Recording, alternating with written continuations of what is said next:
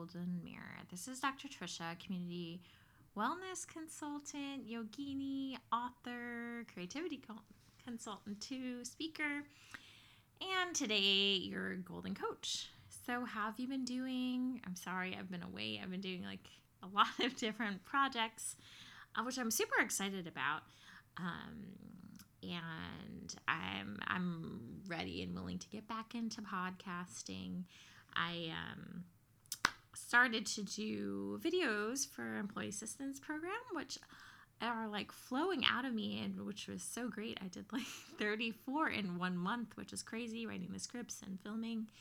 And I got in the flow of it and decided to create my own course. So um, that course will be on subtracting the inner critic for creativity. So there'll be information about that on my website. Hopefully, it'll launch sometime in July. But in the meantime, I started, I wanted to share this book that I started to read, which I find fabulous. I love reading, and anytime I think there's so much power and wisdom in, in books, and I wanted to share that with you. And this book is called The Gap and the Gain. And why I find it so powerful, it's a simplistic concept in that we as humans tend to focus on losses versus gains. It's like a positive psychology concept. It's written by a psychologist and a coach. And what I wanted to share about that, I'm going to read their name Dan Sullivan and Dr. Benjamin Hardy. I'll give an example of the gap and the gain. So let's take let's take um, someone you know, like say my mom. she loves soda and she gets a soda her her husband gets her a soda and instead of just saying thank you for it, she's like, "Oh, but it's not cold or where's the ice?" She is focusing on what she doesn't have versus the gain of receiving that gift of having a soda, which she didn't have prior. And so often in our lives, we focus on what we don't have, like the goals we haven't achieved yet or where the benchmark we haven't reached yet, versus the gains that we've achieved. And I want to share a quote from the book Reality Measured Backward.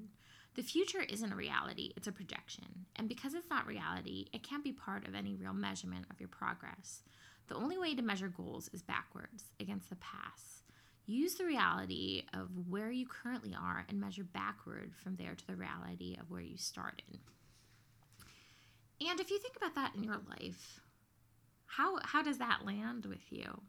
So I know for me, I'm almost halfway into living here in Paris, even though I've probably been gone and will be going again. I'll probably be gone in total like two of the months of the six months that I've been here. And there's so much more that I want to attain. And I feel like I've only done so much here that I'm just getting started. But I visited with a friend recently who I hadn't seen for three months, and we caught up on our lives. And as I was doing that, he was like, Wow, you have really done so much. And that shocked me. Again, focusing on the gap in the gain because I was thinking what I don't have versus all of these little movements I've made. And I actually took my journal and reflected on that and wrote out what are the gains that I've achieved since I've been here for six months. So for me, and, and and I encourage that for you to do that for yourself. So for me, and this might be small things, like I know a little bit more French than I did when I moved here. I was able to spend time with my family on two different occasions for various functions that were going on, which was great. I've made friends here, I have a creative community here.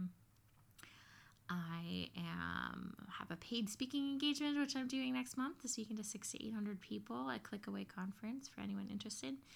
And I'm doing this course, which I've been thinking of and never took action with, and side product. Anyways, loads of side products.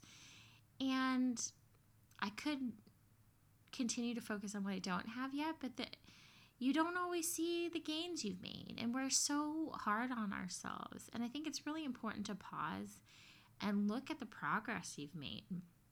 It's almost like catching up with that friend that you haven't seen in three months or six months or a year.